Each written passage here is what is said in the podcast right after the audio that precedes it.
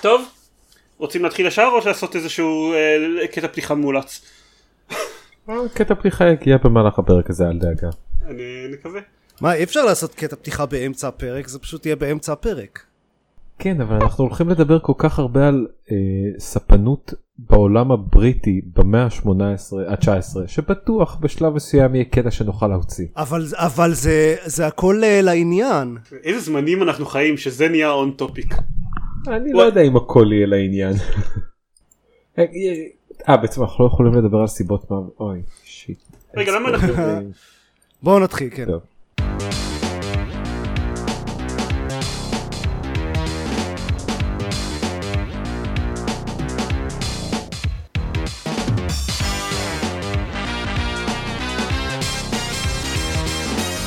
ברוכים הבאים לגיימפוד, הפודקאסט שלו במשחקים גיימפד, פרק 219. אני דן זרמן ואיתי ארז רונן.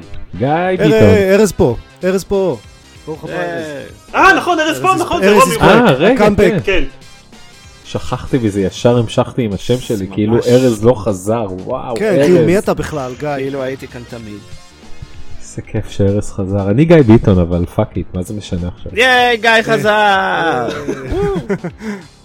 עופר שוורץ. יאי, עופר חזר. ואני דורון פישלר מתברר. דורון פישלר חזר. כי מעולם לא עזבתי. זה נכון. טכניקלי קורקט. אתה רוצה לספר לשני מאזינים שלא יודעים מי אתה? מי אתה? אני איש. אני עושה פודקאסטים אחרים בדרך כלל. זו פעם ראשונה שאני אתארח פה. אני מקליט את התשובה, ואני עשיתי את המובן מאליו, שאלה שונה של פודקאסטים, ואני פעם עשיתי את אין הדייג ועוד כל מיני דברים. ואני משחק את דברים לפעמים. למרות שזה לא הרבה, בגלל זה אני שומע אתכם מדברים על דברים, אבל רוב הזמן אני לא יודע על מה אתם מדברים, לפעמים אני כן יודע על מה אתם מדברים. החוויות משחקים שלי בשנה האחרונה הורכבו בחלק גדול מהם לשחק ביט סייבר, להתעלק על האוקולוס של ורמן, ואז קניתי לעצמי אחד של עצמי, אז עכשיו אני... ומאז לא נפגשנו פעם נוספת. האמת שזה די נכון.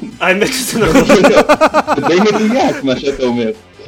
כן, אז רציתי לספר, שמעתם על זה שיש משחק כזה ביט סייבר? שהוא די טוב? אני לא בטוח אם דיברנו עליו מספיק בפודקאסט. כן, אז חשבתי אולי לדבר על ביט סייבר. כן.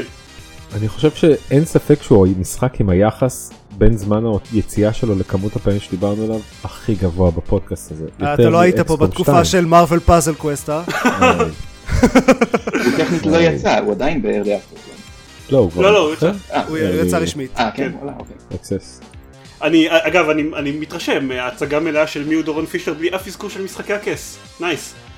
כאילו עד עכשיו. יש בי עוד דברים חוץ ממשחקי הכס. אני יודע, כן, אבל עדיין. זרמן, יש לו רבדים, באמת. נכון, למשל, ספנות במאה ה-19. נכון. כן, מה שקרה, אנחנו פרק פוסט E3, וגם היה שבוע שבו לא היה לנו פרק, וגם לפני זה הפרק. כן, בייסיקלי הרשימה של המשחקים שאנחנו רוצים לדבר עליהם, חילקנו אותה לשלושה חלקים, לפי כמה סביר שנספיק להגיע אליהם, ורק שתבינו, גם בחלק השלישי יש דברים שהם ממש מעניינים ואנחנו מאוד רוצים לדבר עליהם, ואין שום סיכוי שנגיע אליהם. כן, כן. זה כמה דברים יש לנו. כן, חודש האחרון סיפק לנו תוכן לבערך משהו כמו 18-19 פרקים, ולכן זה רק הגיוני שאנחנו נתחיל במשחק שיצא לפני שנה. שהוא כל כך אנקדוטיאלי שזה פשוט מגוחך גם. כן. לא נכון אבל. כן. אוקיי, לשם שינוי, למה באמת אתם נזכרתם בזה עכשיו? במשחק הזה, כי אני באמת, במקרה הזה זה רק במשחקים הבודדים שאני כן שיחקתי, כי אני, הדברים שהם לא ביט סייבר שאני משחק הם משחקי אינדי פלצנים כאלה של משחקים עם אומנות, ולכן אני שיחקתי בו שנה שעברה, והיה אחלה, אבל מה קרה לכם עכשיו? כן, אגב, רק להבהיר, המשחק שאנחנו מדברים עליו למי שלא בקיא בספנות בריטית הוא Return of the Obra Dinn. רגע, אבל לא שיחקתי את האוברה דין המקורי. זה שם מאוד לא טוב שאנחנו לא... ה-Return Off, זה כבר לא מופלח. אם היית ספן בריטי, היית יודע ש-Return Off זה דרך נאותה לכל הספינות שכמעט הושמדו ובכל זאת הצליחו ברגע האחרון להגיע. אם היית רואה סרטים באיטי, אז הייתי יודע ש-Return Off זה שם של סרט המשך. כן, בדרך כלל הנישה הזאת של משחקי אינדי אומנותיים פלצנים שאנחנו חושבים שאופר ממציא את השמות שלהם כשהוא מדבר עליהם, זה בדרך כלל באמת הנישה של אופר, אבל מדי פעם הוא גם אומר משהו שאשכרה נשמע למישהו מאיתנו מעניין. סתם, אני סתם יורד על משחקים של אופר, רוב הזמן מדבר על דברים שנשמעים למישהו מעניין, אבל במקרה הזה זה נשמע לי מספיק מעניין כדי שנוסיף אותו לווישיס שלי בסטים, ואז גיא קנה לי אותו מתנה ליום הולדת, שכבר הייתה לפני חודש וחצי, אבל כאמור היה איש שלוש באמצע, ובערך משהו כמו, לא יודע, חצי שעה לתוך המשחק אמרתי לגיא, זה אדיר, אתה חייב גם לשחק בזה, ואז הוא מבצע סטים, אז הכל התלכד יפה ביחד, והוא גם קנה ושחק את Return of the Obra Dinn. אבל אני לא מבין, לפני כמה חודשים כבר אני שיחקתי בזה, ואני אמרתי לך, תקשיב, המשחק הזה זה משחק שבו המטרה שלך הוא למלא טבלת אקסל. איך זה לא גרם לך לעזוב הכל ולשחק במשחק הזה? אני חייב לציין שגם יש לנו איזה מנהג בשנתיים שלוש האחרונות, שזה לקחת את משחק השנה של רוק פייפר שטגן, ללעוג עליו לחלוטין ולהגיד לעצמם, מה אתם חושבים, איך בחרתם את הדבר האיזוטרי הזה, להגיע אליו שנה אחרי ולהגיד, אוקיי, זה משחק השנה של שנה שעברה. כך היה עם Dead Cells, וכך עכשיו אני מרגיש לפחות עם Obra Dinn. כן, אז למי שלא זוכר את הפעם האחרונה שדיברנו על Return of the Obra Dinn, זה היה בפרק 205. וואי, איזה אדיר זה היה, אני אשכרה קלעתי. אבל משהו באזור הזה. זה היה בפרק 205. זה אגב פיצוח לא קטן. כן. אני כמעט מצפה לשמוע את הג'ינגל שלה. כן, בדיוק. Return of the Obra Dinn זה משחק אינדי מהיוצר של Papers, Please, שבו אתם משחקים, וזה הפרמיס שתמיד נשמע לאנשים ממש טוב שאני מספר אותו, סוכן ביטוח מהמאה ה-19 שמנסה לעשות שמאות, that's the word, על Obra Dinn, ספינה שנעלמה בים ב-1803 ופתאום ב-1807 הופיעה בחזרה, ומה שאשכרה עושים במשחק זה מנסים להבין מה קרה ל-60 אנשי צוות שהיו על הספינה, באמצעות שעון קסמים שמראה לכם את השנייה האחרונה בחיים שלהם. זה פשוט משחק שהוא חידת היגיון אחת גדולה. זה חידת היגיון, כן. זה מה שזה. בדרך הכי... אין שום ז'אנר שזה מתאים לו, נכון? אין משחקים כמו זה. לא, יש, הדבר שהוא הכי דומה לו זה החידות האלה שיש כזה 5 בתים ו5 אנשים שגרים שם, של מי הזברה? יש כזה זה, כן, בדיוק. גם בית הצהוב, אז של מי הזברה? זהו, אז זה כזה רק ויזואלי והרבה יותר, בהיקף הרבה יותר גדול. זהו, אז גם אתה, לפני שנה שדיברתם על זה, אז אתה תיארת ככה את המשחק, ואז דורון תיאר את המשחק ככה בצורה לא קשורה לחלוטין, אז זה כבר גרם לי להבין שאוקיי. זה נכון, אבל להסביר למה זה כיף, זה שאלה יותר קשה. יש לי שאלה, אבל שנייה, יש לי שאלה שאנחנו נתקלנו בה היום בוקר, לפני שאנחנו ממשיכים. שאלה לכולם, הדמות שאתם משחקים באוברה דין, היא גבר או אישה? בסוף המשחק, אישה מביאה לך משהו והיא חיה איתך ואתם באיזה מערכת יחסים זוגית. לא, היא משרתת. רגע, מה זה מגיע לך? באמת, כאילו, זאת אומרת, אני שואל את האנשים האחרים, זאת אומרת, שומעים את הדמות שלך, את הדמות שאתם משחקים, מדברת פעמיים אולי באורך המשחק. זה קול של גבר או אישה? אני לא חשבתי על זה, לא יודע שזה מחשבה, ולכן אני מניח שזה הגבר. לא, מוזר הוא שכשאני שיחקתי במשחק בפעם הראשונה, זאת הייתה אישה, ובפעם השנייה זה גם הייתה אישה, ולפני יומיים כשפתחתי את זה שוב לקראת כדי להיזכר בזה, אז פתאום שמעתי קול של גבר, ואמרתי, וואלה, זה כנראה בוחר את זה אקראית. אז לפעמים אישה ולפעמים גבר, פשוט לא חשבתי על זה, אז אני, כאילו, לפני זה אני חשבתי ש... וואלה, כן, זה משחק שעשו את שהדמות הראשית לאישה בלי שום קשר, תם בשביל להשתיק... אין לי מושג, אני לא זוכר. אני חושב שמי שלא זוכר זאת מה שזה קול של גבר, כנראה. כן, יש סיכוי. אין לזה שום משמעות במשחק, זה פשוט קול שאתם שומעים. יפ, זה אפילו לא היה הרבה שורות טקסט להקליט מחדש במקרה הזה. אז המשחק באמת מתנהל כמו הדימוי של אופר ודרון מסוג החידות ההיגיון המוזרות האלה, אבל מה שהפתיע אותי כשאני התחלתי לשחק בו זה כמה נרחב, כמה סוגים שונים של היגיון צריך להשתמש בהם כדי להתקדם במשחק. כאילו, אני ציפיתי לזה שאוקיי, טוב, עושים קצת אלימינציה את זה, וזה קצת כמה הסקת מסקנות בריאה לפי, כי יש לכם את הקרו מניפסט, אז אני יודע שהוא הקצין השני, ואז הוא חייב להיות הקצין השלישי וכזה, וטוב, בסדר, נו, כמה קשה זה כבר יכול להיות. פחות ציפיתי שכמה שעות לתוך המשחק אני אנסה לשפוט לפי בגדים של אנשים ונעליים שלהם, האם הם טופמן או מידשיפמן, והאם המבטא שלו, מאיזה אזור באירופה מגיע המבטא שלו, והרבה פחות ציפיתי שאני ממש ממש ממש אהנה מזה. המשחק הזה היה האובססיה שלי לשבוע וחצי האחרונים, מה שהפך את כל השיחות שלי עם גיא וגם עם עוד מישהו מהעבודה ששיחק למאוד מאוד מאוד מוזרות. אני קצת לא רוצה לתת דוגמאות מספיילרות, אבל משהו בסגנון של... היית אומר שמספר 37 הוא יותר decapitated או killed by sword? אחד הדברים המעניינים שבתור סוכן ביטוח, פשוט אני מסביר לאלה שלא שיחקו את המשחק, שאתה צריך למצוא איך כל אחד נהרג, ויש למשחק רשימה ארוכה של דרכים שאתה יכול לבחור. אז יש שוט, קיל, קלאבד, נייפט, שוט אז אפשר by gun, by cannon, by זה, torn apart, התפוצץ מבפנים, נאכל על ידי כלבים, יש מבחר נורא נורא גדול של דרכים למות. מה הפועל המדויק שהיית משתמש בו בשביל לתאר את הדבר הזה? כן. האם הוא יותר torn apart או... כן. האם אפשר להחשיב את היצור הזה למפלצת נוראית או לאויב רנדומלי? האם הבן אדם מת מזה שתלשו לו את הרגל, או שהוא מת תקומות אחר כך, הוא מת מזה שתקומות סכין אחר כך? ובכמה מקרים זה אשכרה חשוב, הדברים האלה. בהרבה מקרים זה חשוב. כן. אז זהו, זה היה כמו תעלומה בלשית סופר סופר כיפית, והיה ממש כיף להיכנס לתוך העולם הזה ולנסות להבין את ההיגיון שלו, והיו שם כמה דברים ממש ממש יפים מבחינת היגיון. מה שיפה בזה זה שזה כל הסיפורי בלשות של העקבות שהיו על המדרגות וכל זה, כל הדברים שכאילו אתה אומר אבל אף אחד לא באמת היה שם לב לזה, אז המשחק מאלץ אותך לשים לב לזה ואז אתה מרגיש נורא חכם, בגלל שבאמת חייבים לשים לב לפרטים נורא קטנים שהיו בסביבה במקרה. כן, המשחק ממש מאלץ אותך לשים לב להרבה מהפרטים הקטנים האלה, הוא עושה את זה כל כך אלגנטי הרבה פעמים. כדאי להגיד שהוא גם די קשה. מאוד קשה לסיים את המשחק בלי בכלל לנחש, או אפילו ניחושים מושכלים, רק מתוך 2-3 אפשרויות זה גם לא קל, אבל כל כך מספק. הג'ינגל הזה שכשאתם מצליחים, הוא מאמת אתכם כל שלושה אנשים שאתם מזהים נכון, מזהים את הבן אדם ומה עלה בגורל שלו במדויק, אז הוא מאשר לכם אם צדקתם.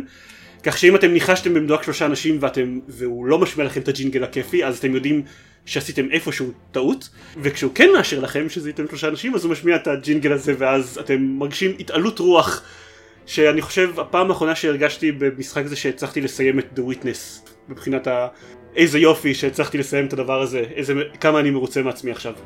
ובנוסף לכל זה גם הסיפור, כלומר אתה מרכיב את הסיפור של מה שקרה לפינה הזאת, והוא מאוד מעניין.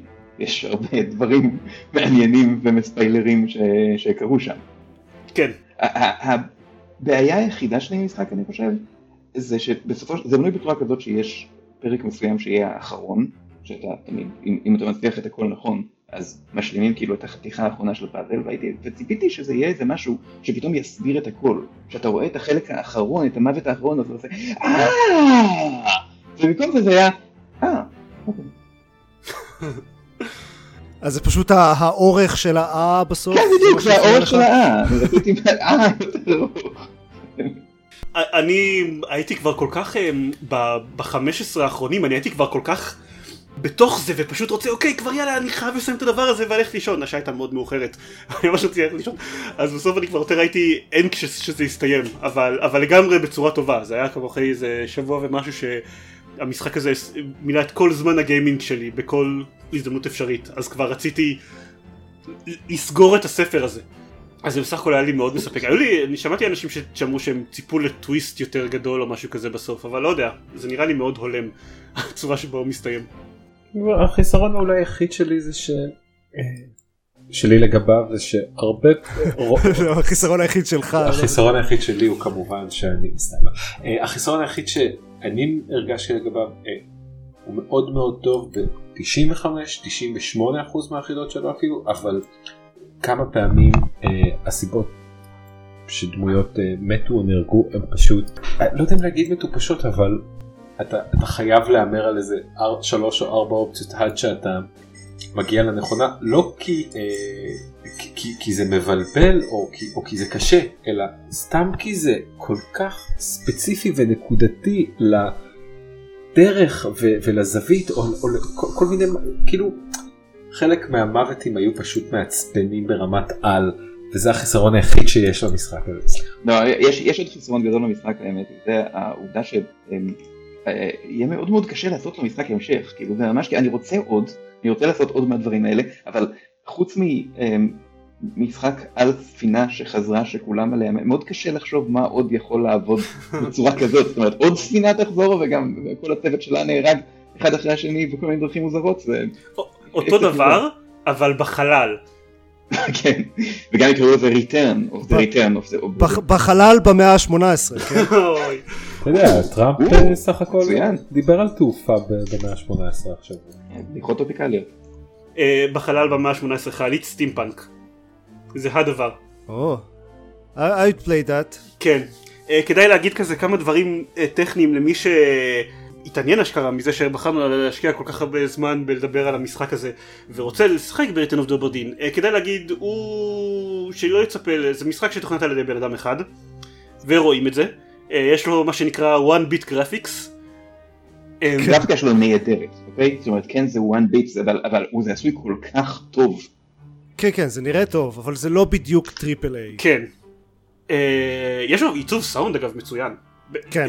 שזה אגב גם די חובה במשחק שבו למשל מה שאתם יכולים להסתמך עליו זה כמה רחוקים נשמעים הקולות בזמן שאתם שומעים את הזיכרונות, אז כאילו הוא די צריך עיצוב סאונד מצוין, וגם מבחר הקולות של האנשים שעושים בזמן שהם being torn apart או משוספים, ויש שם הרבה מאוד מבחר כזה של קולות מעניינים שאנשים עושים.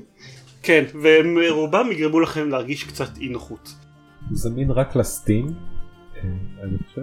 לא, זה לא רק לסטים, אבל זה רק ל-PC ול-Mac. יש אותו גם בגוג, אבל רק PC ו-Mac, ולכן ארז הקשיב לנו מדברים על המשחק הזה במשך רבע שעה, והיה מאוד עצוב.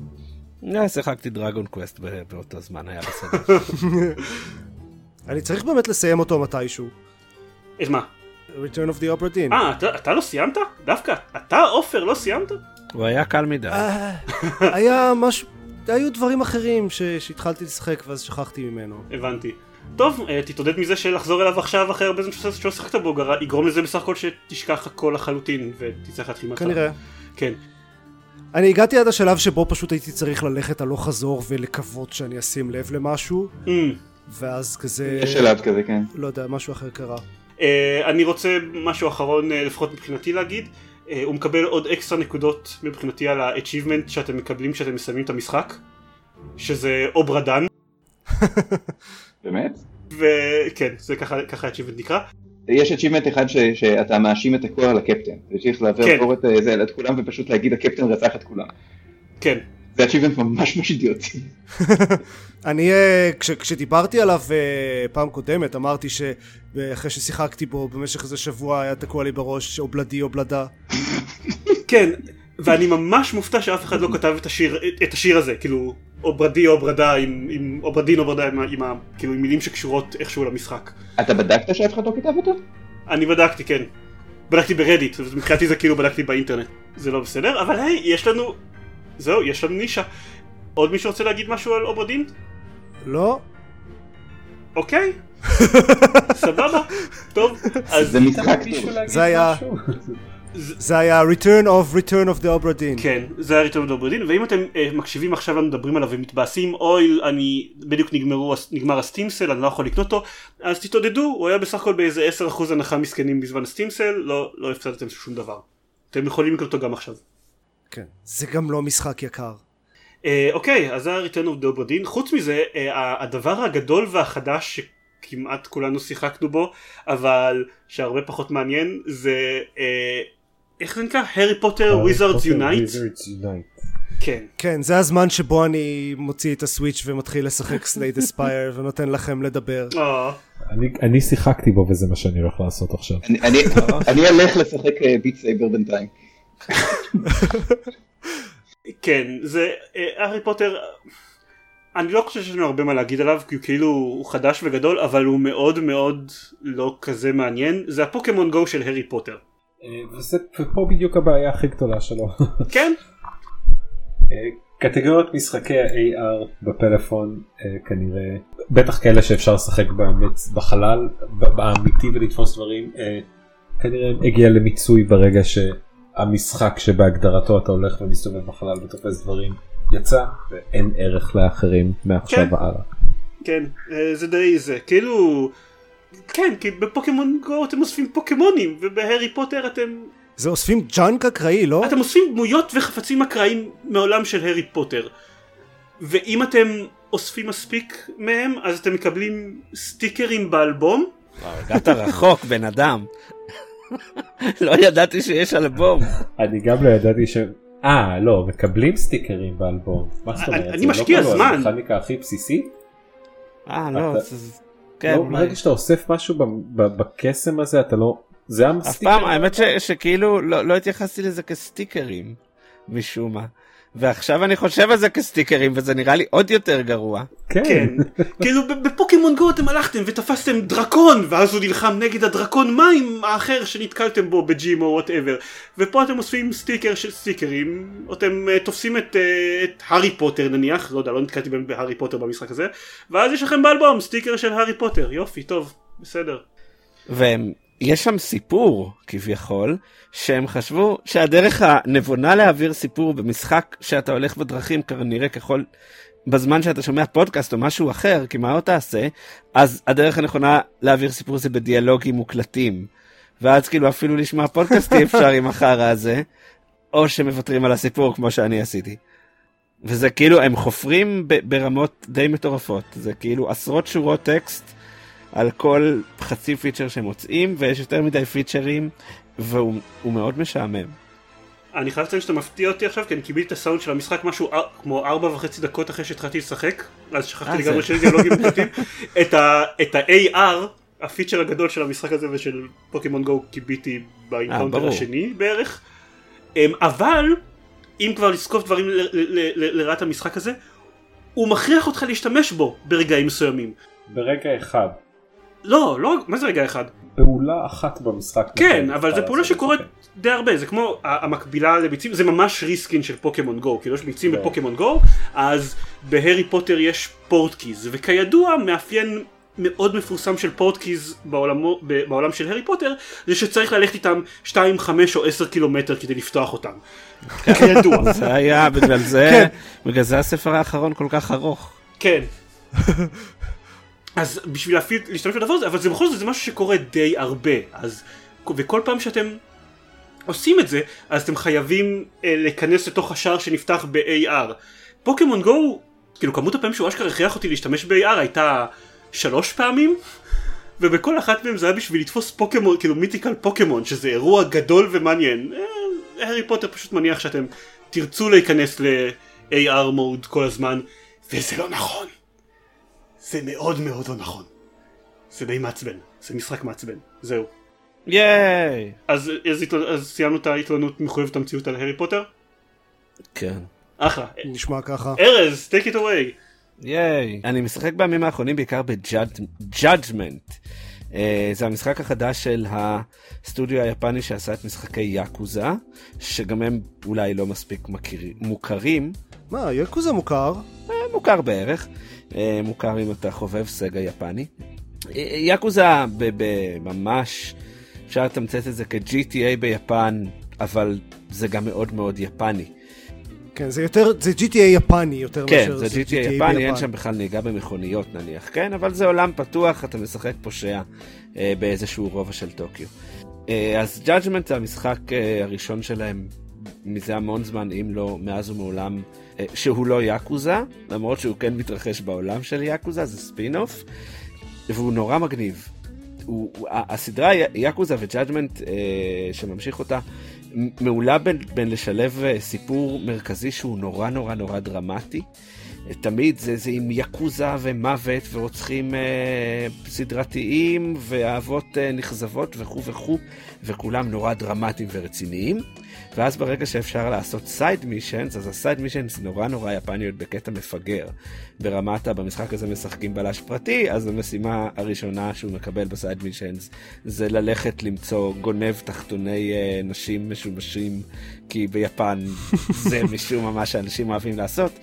וזה איזשהו שילוב בין הטמטום הזה לבין העלילה הרצינית לבין פרינדור מאוד מאוד משכנע של העיר. זה מסוג המשחקים המעטים שאני לא רץ בהם כמעט, אני הולך, כי אני ממש מרגיש בחלל אמיתי שיותר נכון ללכת בו. אתה לא רוצה להפריע לשכנים שאתה רץ? כן, זה כאילו לא, זה פשוט נראה לי מוזר, זה לא סביר שבן אדם פשוט ירוץ שם ברחוב. אתה יודע, יש אנשים שעושים את זה, אנחנו עושים איזה כושר. כן, אבל אני רץ בחליפה של מאפיונר, כאילו, פה. אם אני רץ אלה משהו חשוב. וכמובן, שנייה אחרי זה, באים בריונים ומתחילים להרביץ לי, אז אני מרים אופנוע וזורק עליהם, כן? זה משחק של ניגודים, והוא מגניב, ומה שהיה מעצבן קצת בסדרת יאקוזה, שיאקוזה זה יצאו המשחק האחרון שיצא בה היה המשחק השישי, והיא אופרת סבון מטורפת. אם מצטרפים בשישי לא מבינים כלום. ובגלל שלא שיחקתי בכל המשחקים האלה, אז תמיד הייתי מתחיל, משחק חצי שעה, אומר, טוב, אני לא מכיר את הדמויות, ואין לי זמן לשחק עכשיו בכל הסדרה, ובגלל זה אף פעם לא באמת שיחקתי בה, וכאן כל הדמויות חדשות, הדרמה מאוד מאוד ברורה, וזה גם כיפי למשחק, זה ממש חמוד, אני מאוד נהנה. אוקיי. אז זה כאילו, יש בזה משהו חוץ מעוד משחק יאקוזה? כאילו, זה שם אחר, אבל כל מה ששמעתי זה פשוט עוד יאקוזה. כן, אם נכנסים למכניקות, אז זה משחק בלשי, אז יש הרבה קטעים, דווקא הקטעי גיימפלי שאני הכי שונא בכמעט כל המשחקים אי פעם, זה משימות מעקב, שצריך לעקוב אחרי מישהו ולא להתקרב מדי ולהתחבא. אז יש כאלה שכאן הם עושים יחסי טוב, יש קטעי חקירה קצת מגוף ראשון שאתה צריך למצוא דברים ולחקור אותם, יש תשאולים של עדים, אלי נואר סטייל וכאלה, ועדיין זה מאוד מרגיש כמו משחק יאקוזה, פשוט עם דמויות אחרות וסיפור חדש, כן? זה מכניקות שהיו יכולות אחרי זה להיכנס גם למשחק אחר. אוקיי. אבל מה שכן, הוא מאוד מזכיר את פיניקס רייט. בגלל שיש שם עורכי דין, ומסתבר שכל מיני דברים שאמרו בפיניקס רייט, שכששיחקתי בפיניקס רייט, נשמעו לי כמו המצאה מוחלטת, כמו 98 מכתבי אישום ביפן מסתיימים באישום, בבית משפט, וכאילו להיות סנגור זה עבודה שאין לה שום סיכוי להצליח, אז תמיד חשבתי שזה המצאה של פיניקס רייט. לא, זה פשוט מה שקורה ביפן. אז יש קווי דמיון. אתה ראית את זה בפיניקס רייט, אתה אומר, זה רק המצאה של המשחק, אבל עכשיו כשראית את זה ביאקוזה, עכשיו אתה יודע שזה נכון. לא, אבל... כן, זה או ששני משחקים בלתי תלויים המציאו את הדבר המוזר הזה, או שזה באמת נכון. כן, אבל אני אומר, זה עדות. עכשיו אנחנו יודעים שזה נכון, כששמענו את זה בעוד. כן, אבל זה גם משחק כזה מאוד ריאליסטי. בפעם הראשונה כששיחקתי מריו, אני לא לגמרי האמנתי שזה אמיתי, אבל אחר כך כשראיתי גם את מריו וורד. מריו 2. זה חייב להיות אמיתי, כאילו כל הפרשה הזאת של חטיפות מצליחות על ידי צבים גדולים. זאת בעיה. כן. זה היה סגווי נהדר למריו מייקר 2 נראה לי. מכוון או לא, אני לא יודע, אני מניח שכן. אני לא יודע, אבל אני בעד שניקח את דורון ושעשות את כל הסגוויים, מה אתה ועלה. אני רק מדבר על מגוון. בסוף מישהו שיודע. כן. מריו מייקר 2 יצא לסוויץ' והוא מגניב כמו הראשון, זה משחק שהוא עורך שלבי מריו דו מימד פחות או יותר, לזה יש גם מעין סטורי מוד, אבל כל הקטע בסטורי מוד שזה לא שלבי מריו רגילים, זה שלבים שברור שנבנו בשביל לתת לך השראה כשאתה בונה שלבים. אז כל שלב בנוי על גימיק מאוד מאוד מסוים ומראה מלא דרכים להשתמש בו, וזה מעניין כמעין משחק אקדמי כזה, אולי קצת פחות מעניין מבחינת גיימפליי. באמת? פחות מעניין מבחינת גיימפליי? פחות זורם, נגיד ככה. זה לא מרגיש כמו משחק מעוקצה שכאילו חשבו, זה כאילו אסופה של שלבים לא קשורה לחלוטין אחד לשני. אוקיי, אז הגיוני שכאילו יהיה מגוון מאוד משונה של שלבים שאין כן. הרגשה של מכניקות אפילו זהות בין אחד לשני אל המין. כן, זה אסופה, לא ראיתי את כולם, כן, יש כמה עשרות, ראיתי איזה 20 נניח, כן, הם מאוד מפוזרים, ושוב, אין שם עריכה, זאת אומרת, מה שאני אוהב במשחקי מריו דו מימד, שאגב, אני לא מאוד אוהב, אבל מה שאני כן אוהב בהם, זה שהם, כל מנגנון גיימפליי, הם מנצלים בדיוק כמה שצריך, כאילו מתחילים קל, מגבירים קושי, מגיעים לקרשנדו בסי ומסיימים. ולכן המשחקים האלה מאוד מאוד מהודקים, וכאן הם לוקחים מנגנון גיימפליי ומותחים אותו על שלב שלם מאוד מאוד ארוך, וזה בגלל זה אני אומר שהוא מרגיש פחות מהודק וטוב הסינגל פלייר שלו, אבל אם לא אוהבים אותו יש מאות אלפי שלבים שאלו גולשים לרשת ששם באמת יש הכל מהכל ואפשר גם ליצור. כן, ובהצלחה עם למצוא את השלבים האלה, לא? כן, זה הרבה, יש, תראה, יש דירוגים כאלה, אז אם אתה רוצה לראות כאלה שהם טובים, אז תסתכל מראש הדירוג ואתה תמצא כאלה שהם טובים. אולי לא תמצא את הדובדבן שהקהילה חורכת עכשיו בטוויץ', אבל כן נינטנדו עשתה כלי סינון כלשהם. אוקיי. והמצב יצירה עצמו, הבעיה הכי גדולה שלו זה ש... הרבה פחות נוח ליצור על הסוויץ' ממה שהיה בווי יו שהמשחק המקורי יצא, כי שם זה היה קונסולה עם שלט מאוד קל, עם שלט מסך מגע מאוד קל, עם סטיילוס, וכאן הסוויץ' יחסית כבדה ואין סטיילוס, ואם מחברים אותה לטלוויזיה זה בכלל נורא, אז היצירה מרגישה הרבה יותר מגושמת, שזה מאוד מאוד מוזר ממשחק המשך שאתה מצפה שיהיה יותר פשוט. מצד שני, מצאת את הדבר האחד שבו הנינטנדו סוויץ' פחות טוב מהוויו. נכון, זה המסך שלו יותר טוב ויותר מודרני, ולכן הוא פחות תורם את עצמו למשחקים עם סטיילוס. כן. והדבר שני שהמערכת הזאת, המשחק הראשון פתח את כלי היצירה בהדרגה, וזה היה קצת מעצבן, אבל עכשיו שבמשחק השני כל הכלים כמעט פתוחים מהרגע הראשון, אני מבין שזה היה נחוץ, זה overwhelming מאוד, ויש המון דברים שאפשר לעשות, ומלבד לראות ממש קטעי וידאו, שנראה לי יש כמה שעות שלהם במצטבר, של טוטוריאל, זה ממש מסובך ללמוד אותם, ואיך מפעילים את מה, ואיך מקשרים בין מפתחות לדלתות, ובין סוויצ'ים ללבנים, וזה מפחיד, אבל אפשר לעשות עם זה דברים מגניבים מאוד, וזה... נשמע מאוד מיינקראפט. כן, נניח. אני בעיקר מחכה לראות מה יעשו עם זה ב-GDQ שנה הבאה. הם עשו משהו עם הראשון? כן, בטח. היה איזה שנה שהיה כזה בליינד רייס. נכון, וואי, זה היה משוקע. שהיה ממש מגניב. אני חושב שזה 9 שלבים שהראנרס לא ראו לפני זה. כן. ועושים זה דברים ממש טובים. אני, כאילו, חוץ מהעובדה שזה נשמע כמו דבר שגיא בן ה-12 היה כנראה מאבד את החיים שלו, אלא מאוד מעניין לראות מה זה יכול לעשות בטווח הרחוק. כאילו, זה באמת כלי שילד... עם הרבה זמן פנוי יכול ללמוד לייצר משחקים. נכון, רק 2D פלטפורמרס בשלב ראשון, אבל המון לוגיקות ובעצם את הבסיס של כל 2D פלטפורמינג גיים אפשר ללמוד שם, ומעניין לראות אם הרבה ילדים בימינו שמתחילים לשחק זה אולי בעוד עשור וחצי פתאום יהפכו להיות גיים דיזיינרס או יהפכו להיות עובדי נינטנדו, או סתם מעניין לראות מה בטווח הרחוק המשחק הזה יכול לעשות. אבל זה לא ליטל ביג פלנט, זה לא בדיוק זה? כן ולא, כי מריו מייקר הרבה יותר טוב מליטל ביג פלנט, הוא נגיש פי 100,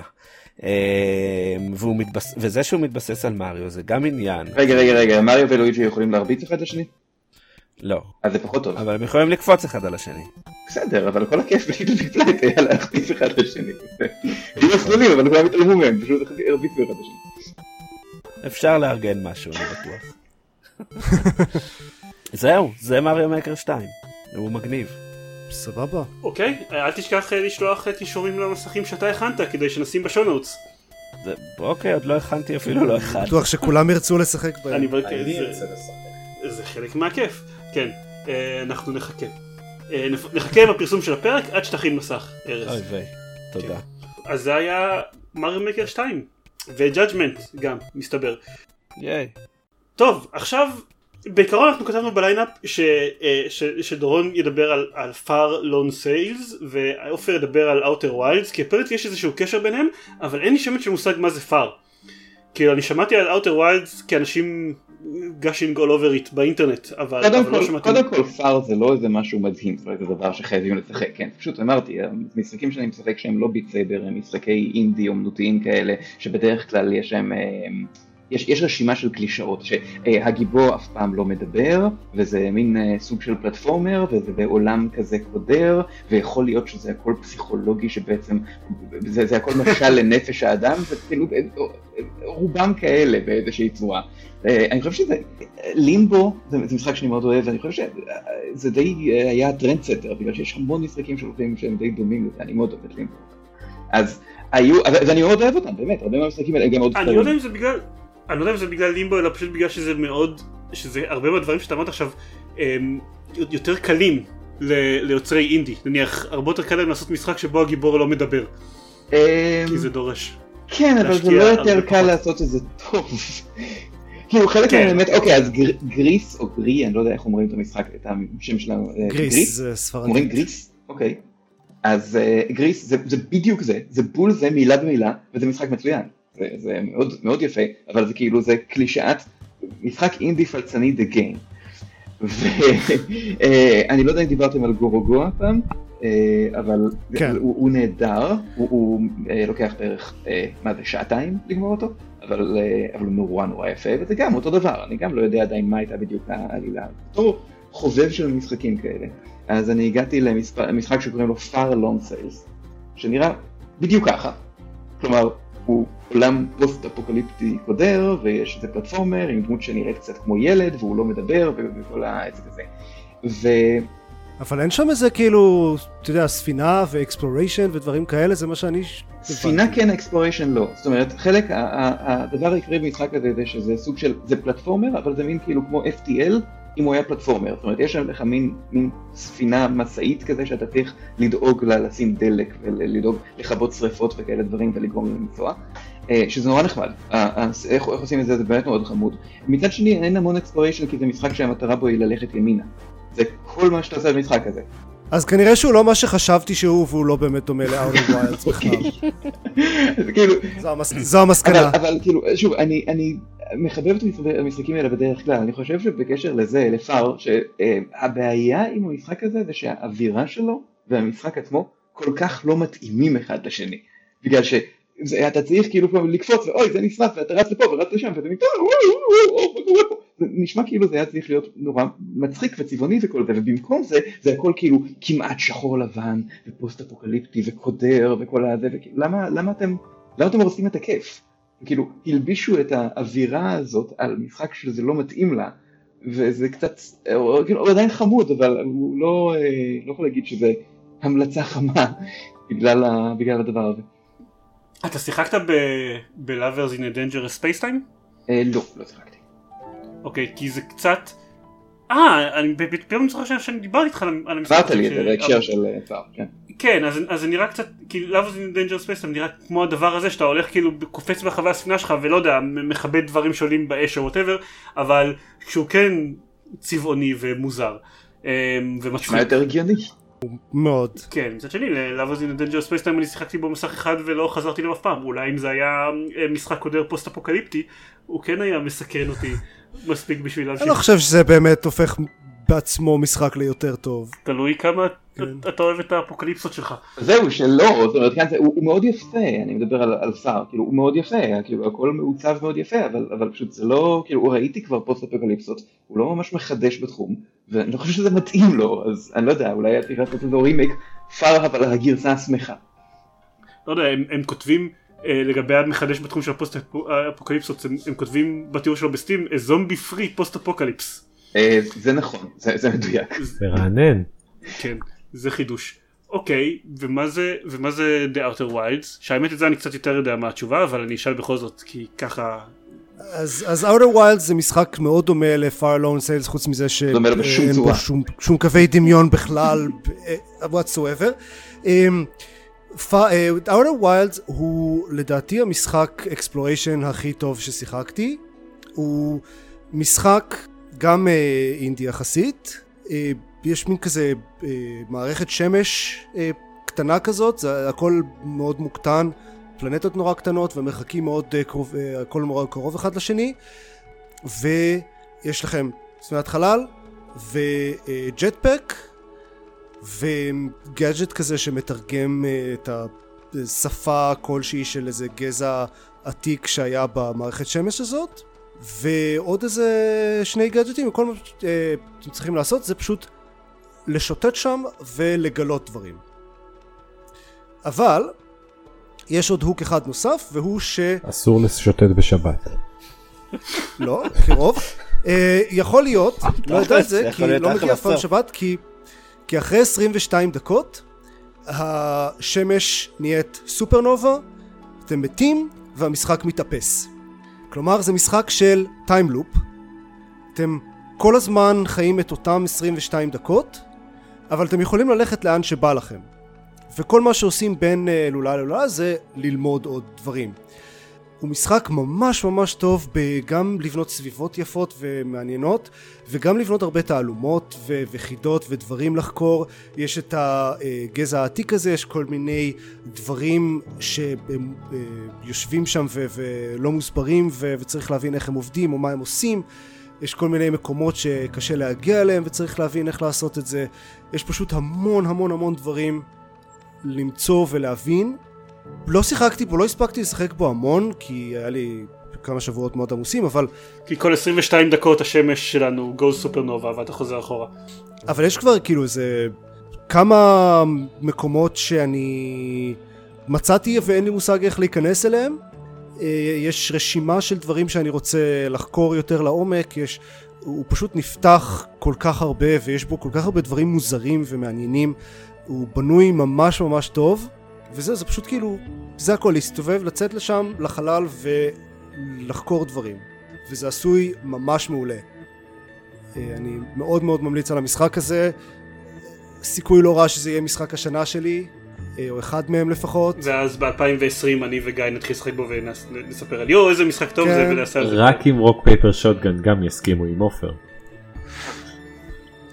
הוא עלילתי, כלומר יש איזה התחלה אמצע סוף, או שזה רק השוטטות?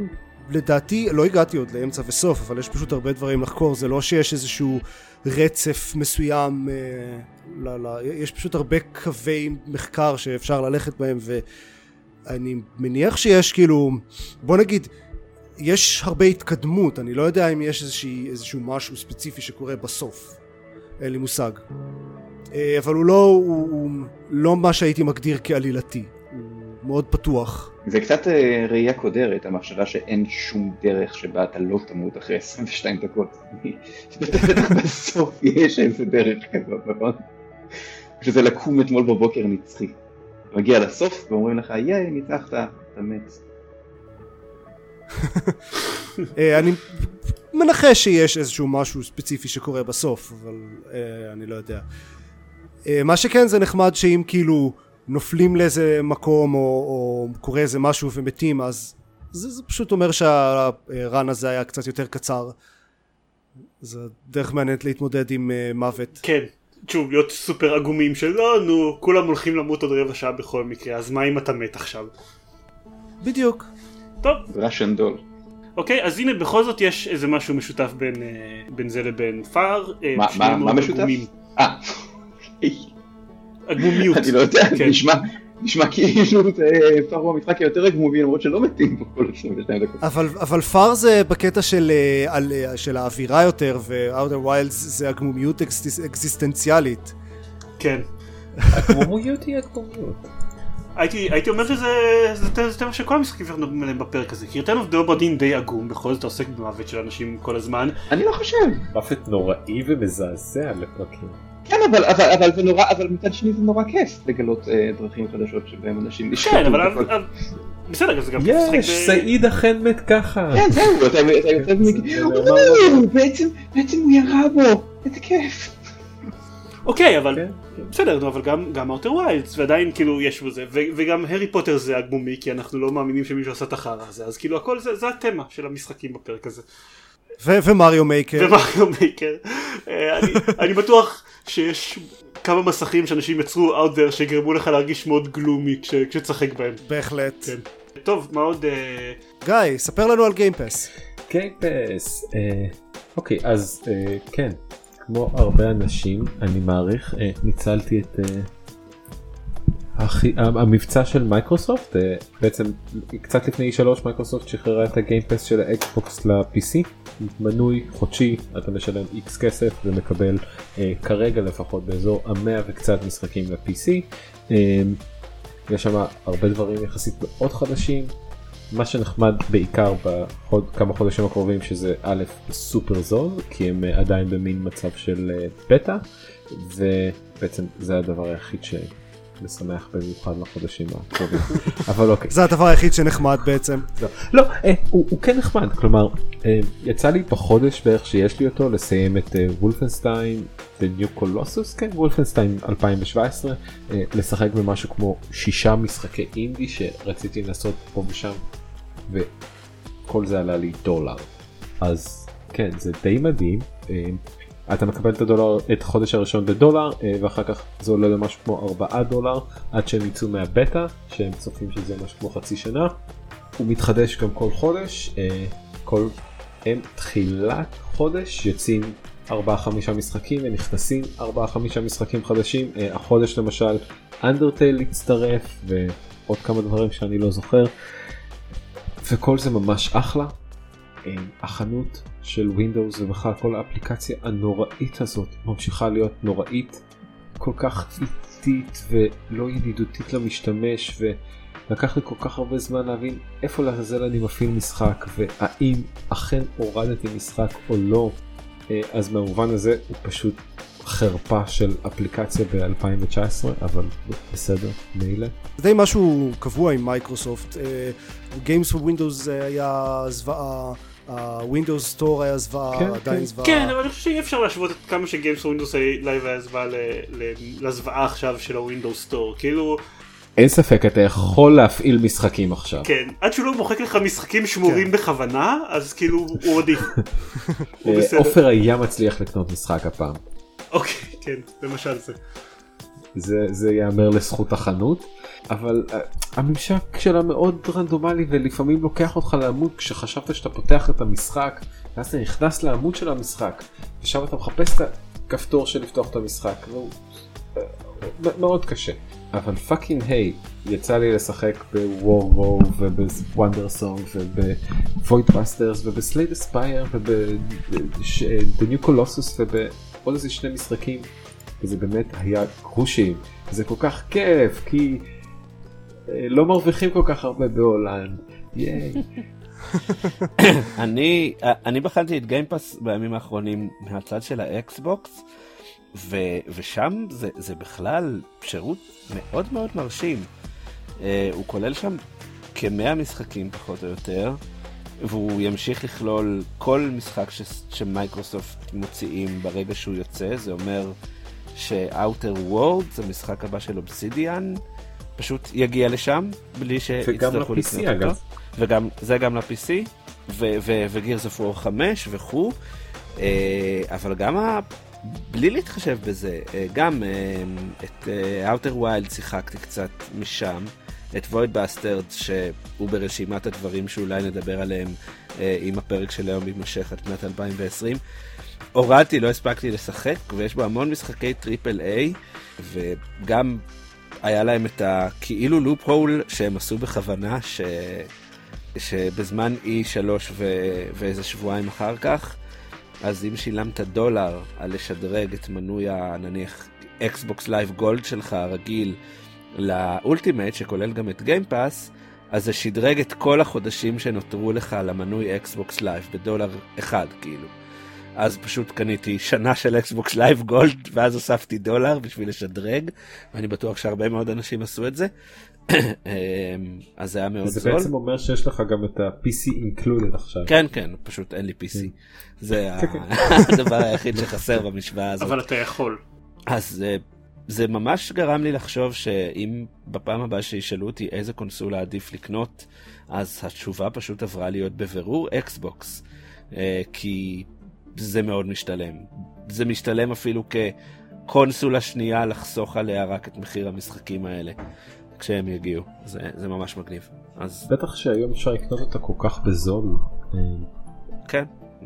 זה הופך הרבה משחקי חברות צד שלישי לזמינים בגרושים. האקסבוקס, אני חושב שאמרת הרז שיש עליו 100 משחקים, אבל אם אני לא טועה יש עליו קרוב ל-200. בעצם הספרייה שלו מרשימה עוד יותר משל ה-PC. כן, יש... זכרתי 100 לא... של הגיימפס, כן. כן. יש הרבה. וכאמור גם כל המשחקים העתידיים. כן, שזה בכלל. לא אמרתי כלום, הרס ציין את זה, אבל כן, זה בכלל. כן, זה אחלה של שירות. כל הכבוד מייקרוסופט, חוץ מווינדאוס, שאני לא כל כך אוהב, אז תתקנו את זה.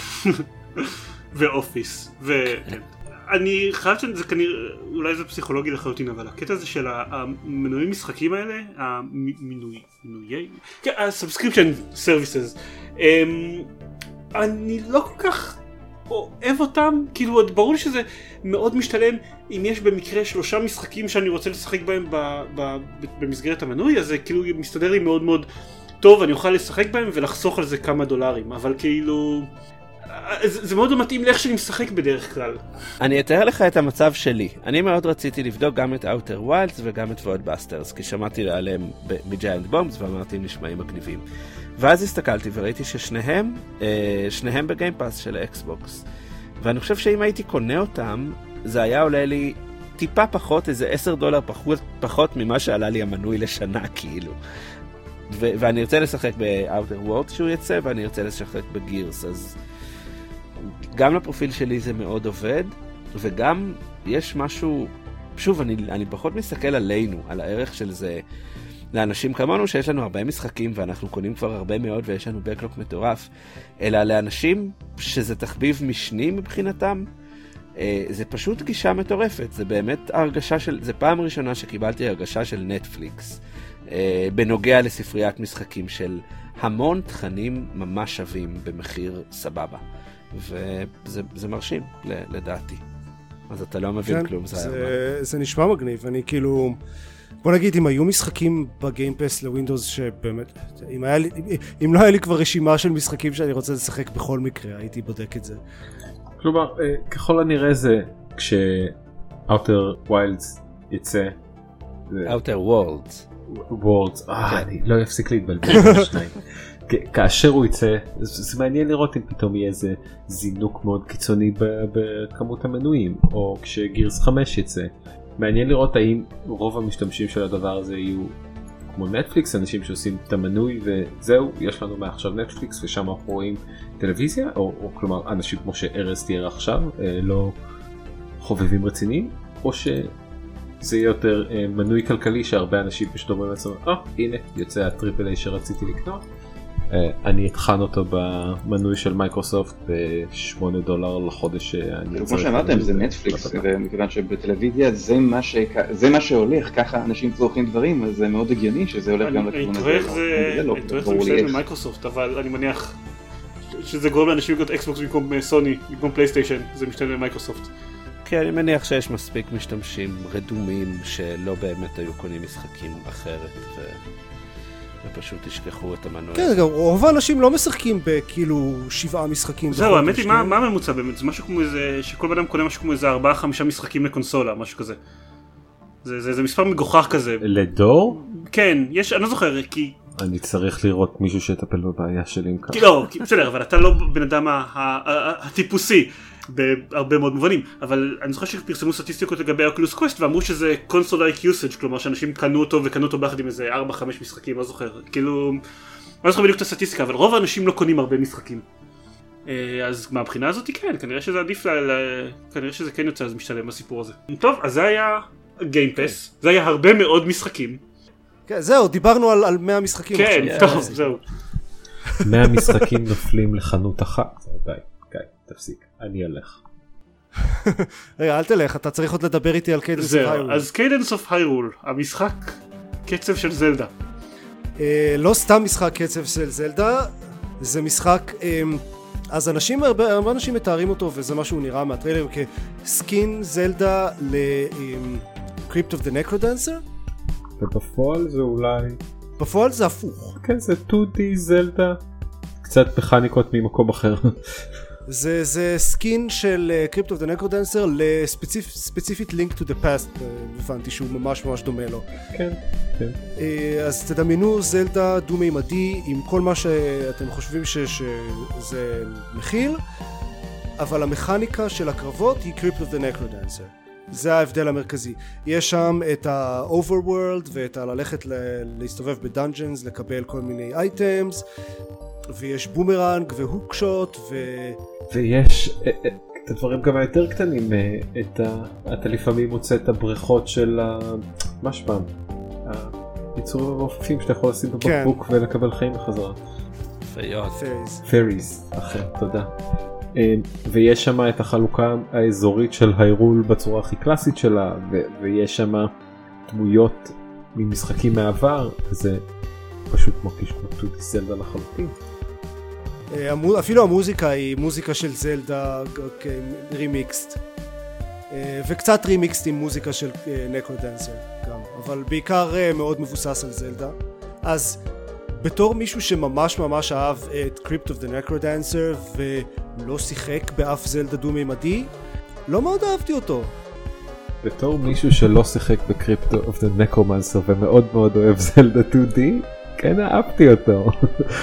זהו, זה משחק שהוא הרבה יותר זלדה. אני ציפיתי שהוא יהיה יותר Crypt of the Necrodancer ממה שהוא, אבל הוא בעיקר זלדה, ואין לי שום נוסטלגיה לזלדה. ואני לא כאילו מכיר את כל הזה, אז מבחינתי זה היה פשוט גרסה פחות טובה של נקרודנסר, כי כל השינויים המכניים שהם עשו הופכים את זה לפחות טוב מבחינת המשחק קצב נטו. זה שיש את האוברוורד, כי נקרודנסר הוא רוגלייק לגמרי, פה יש את האוברוורד ויש להסתובב שם, וזה יש הרבה יותר אייטמס, שזה בעייתי כי אפשר לצייד רק 4 בכל רגע נתון, והם כולם מאוד סיטואשנל. הבנתי שהוא הרבה יותר קל. הנשקים עובדים פחות טוב, הוא הרבה יותר קל, הוא פשוט פחות מעניין מכנית מקריפט אוף דה נקרודנסר, ושום דבר שהוא מוסיף לא באמת מוסיף. מבחינת המכניקה נטו, שוב. זהו, כן. פשוט אתה יכול לדבר על איך זה מבחינת זלדה. שלך לא עושה, כאילו, להרטיב לשמוע את המוזיקה של זלדה מתנגנת ברגע. בדיוק. אבל אין ספק שזה כנראה הדבר המיוחד בו, או למה ללכת לשחק אותו. הוא לא רוגלייק שהייתי בוחר לשחק בעצמי אם הוא לא היה קיים באולי אחד העולמות האהובים עליי במשחקי מחשב עבר. הוא באמת יחסית מאוד קל. אתה יודע, זה אולי הרוגלייק הראשון מזה שנים על גבי שנים שהרקתי את הבוס הראשון כזה בדילוג קליל.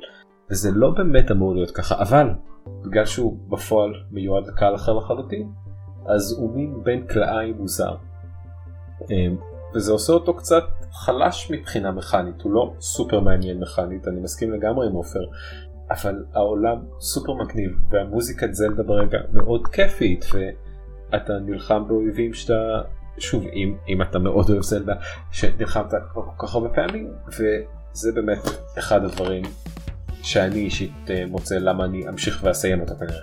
האווירה, העולם, הטאצ'ים הקטנים, הנוסטלגיה, אבל מכאן הוא סבבה, הוא נחמד, אבל הוא לא מדהים, הוא לא ייחודי, וכנראה שקריפטו נקרו, לבלה.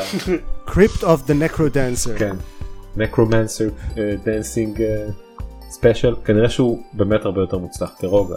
הוא מאוד מומלץ אגב למי שלא שיחק בו, ויש לו פסקול מהטובים אי פעם לדעתי, ותמיכה בשטיחי ריקוד גדול, דני בי, ותמיכה בשטיחי ריקוד. היה לו פעם גם שטיח ריקוד רשמי של המשחק, והוא גם בטח משמעותית יותר זול מהמחיר שנינטנדו מרשה לעצמה לקחת את המשחק הזה. זה משחק מלפני איזה כמה שנים, אז הוא בטח אפשר לקנות אותו בכלום היום. הוא גם חולק בחינם כמה פעמים, אני די בטוח. יכול להיות. בכל מקרה עולה עכשיו בסל 11 שקל, אז כאילו... כן. שזה בערך עשירית מהעלות של קיידנס בחנות של סוויץ', כן. אוקיי, אז זה היה קיידנס אוף פיירול, כן? כן. אוקיי, רגע, אז עכשיו שנייה, אז אתם רוצים להמשיך, כאילו... רגע, רק עוד... אני אזכיר... בהקשר שלא הסברנו מה זה Crypt of the Necrodancer, ואני מרגיש שאולי יש אנשים שלא מכירים אותו ולא יודעים מה זה אומר, שהמכניקה היא כמו Crypt of the Necrodancer. אני די בטוח שאתם המצאתם את זה, זה משהו שזה זלדה שמסתכלים שתיח ריקוד. כן, כן, כן, כן. זה תיאור יפה, עסקת יפה מאוד התיאור של המשחק, ממה שצברנו עליו. איך שזה עובד זה שיש מוזיקה, והמשחק הוא בקצב של המוזיקה, כל האויבים זזים with the beat, ויש להם כזה patterns של פעם בשתי פעימות הם מתקיפים, או 3 או 4 או משהו כזה, ואתם גם צריכים לזוז עם הביט כדי לשמור על מולטיפלייר וזה, וכל המשחק מתנהל ככה עם 4 חצים, ימינה, שמאלה, למעלה, למטה, ועם המוזיקה, גם נגיד לפתוח דלתות או תיבות צריך לעשות with the beat וכל הדברים האלה. משחק קצב דאנג'ן קולר, בסך הכל רגיל לגמרי. כן, בדיוק. אז זה משחק קצב דאנג'ן קולר זלדה. אוקיי. אני לא מבין, מה לא ברור? זה מהמשחקים האלה שמתחרים כמה תגיות יוסיפו בתיאור שלהם בסטים, בעצם. כן. אבל הוא לא יצא לסטים, כי זלדה. יש לו גם קו-אפ, אז כאילו זה עוד תגיד שאפשר לשים. זאת אומרת, זה פחות או יותר המשחק שהם משחקים בסקוט פילגרים בהתחלה, אבל באמת. נינג'ה רבולושן. כן. כן, בדיוק זה. טוב, סבבה. אז זה היה עכשיו קיידנס אוף פיירול וקריפט אוף דה נקרודנסר. כן. נסיים? רגע, אני כן רוצה להזכיר בקצרה שהיה שבוע שעבר, SGDQ, Summer Games Done Quick, מרתון ספיד רן לצדקה שעושים כל פעמיים בשנה כרגיל. יש מלא דברים מגניבים למי שזה מעניין אותו. יש כזה רייס בין שתי קבוצות של רום הקס למריו 3 שהוא ממש ממש מגניב, כזה גם בליינד שהם לא ראו את השלבים אף פעם. פשוט תפתחו את זה ותסתכלו על משחקים שמעניינים אתכם, יש שם המון דברים טובים, זה עדיין מאוד מגניב. יש קינגדום הארץ 3, אגב. אני עכשיו, אני מסתכל על הרשימה ואני רואה שיש פה דברים כמו טוני הוקס אנדרגראונד 2, שזה אני חושב הפעם היחידה היא פעם שמישהו ברצונו החופשי ששחק בטוני הוקס אנדרגראונד 2. והרבה מאוד, לא סתם. לא ידעתי שיצא לאנדרגראונד 2. זה כי אתה לא, אף אחד לא מודע לאף משחק שיצא בסדרה אחרי טוני הוק אנדרגראונד, לא, טוני הוק 4, ובצדק. וואי, עושים כאילו, יורדים על משחקים לפני 20 שנה, איזה כלים אנחנו. אני רוצה לדבר על החידוש של פיפוש. כן. טוב, אוקיי, בסדר. אז זה הכל? עכשיו אנחנו מסיימים? עכשיו אנחנו מסיימים. אוקיי. טוב. אני נתקעתי. כן, זה מודק משהו. כן. ביי זיירמן. טוב, אז זה הכל הפעם. יש מלא דברים שלא הספקנו לדבר עליהם, אבל בתקווה יהיה עוד פרק בעוד שבועיים, ואנחנו נדבר על חלק מהם לפחות.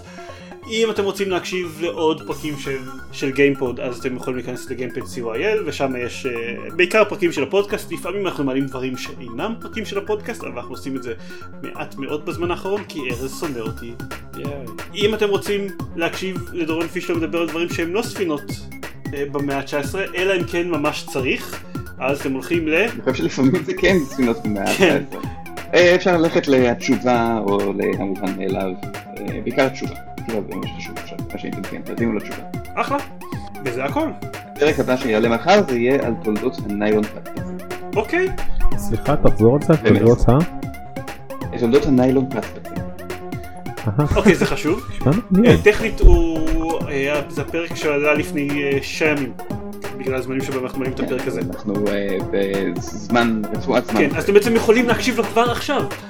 כן. אז זה הכל. תודה לדורון שהשתתף ודיבר איתנו לספינות במאה ה-19 ולהתראות לכולם. ביי ביי. אני בדיוק ניצחתי בוס בסלייט אספייר, נשארו לי 3 היפוץ. אני בדיוק, אני פשוט שיחקתי ביצר בתוך כדי. whatever it takes. זה לא נכון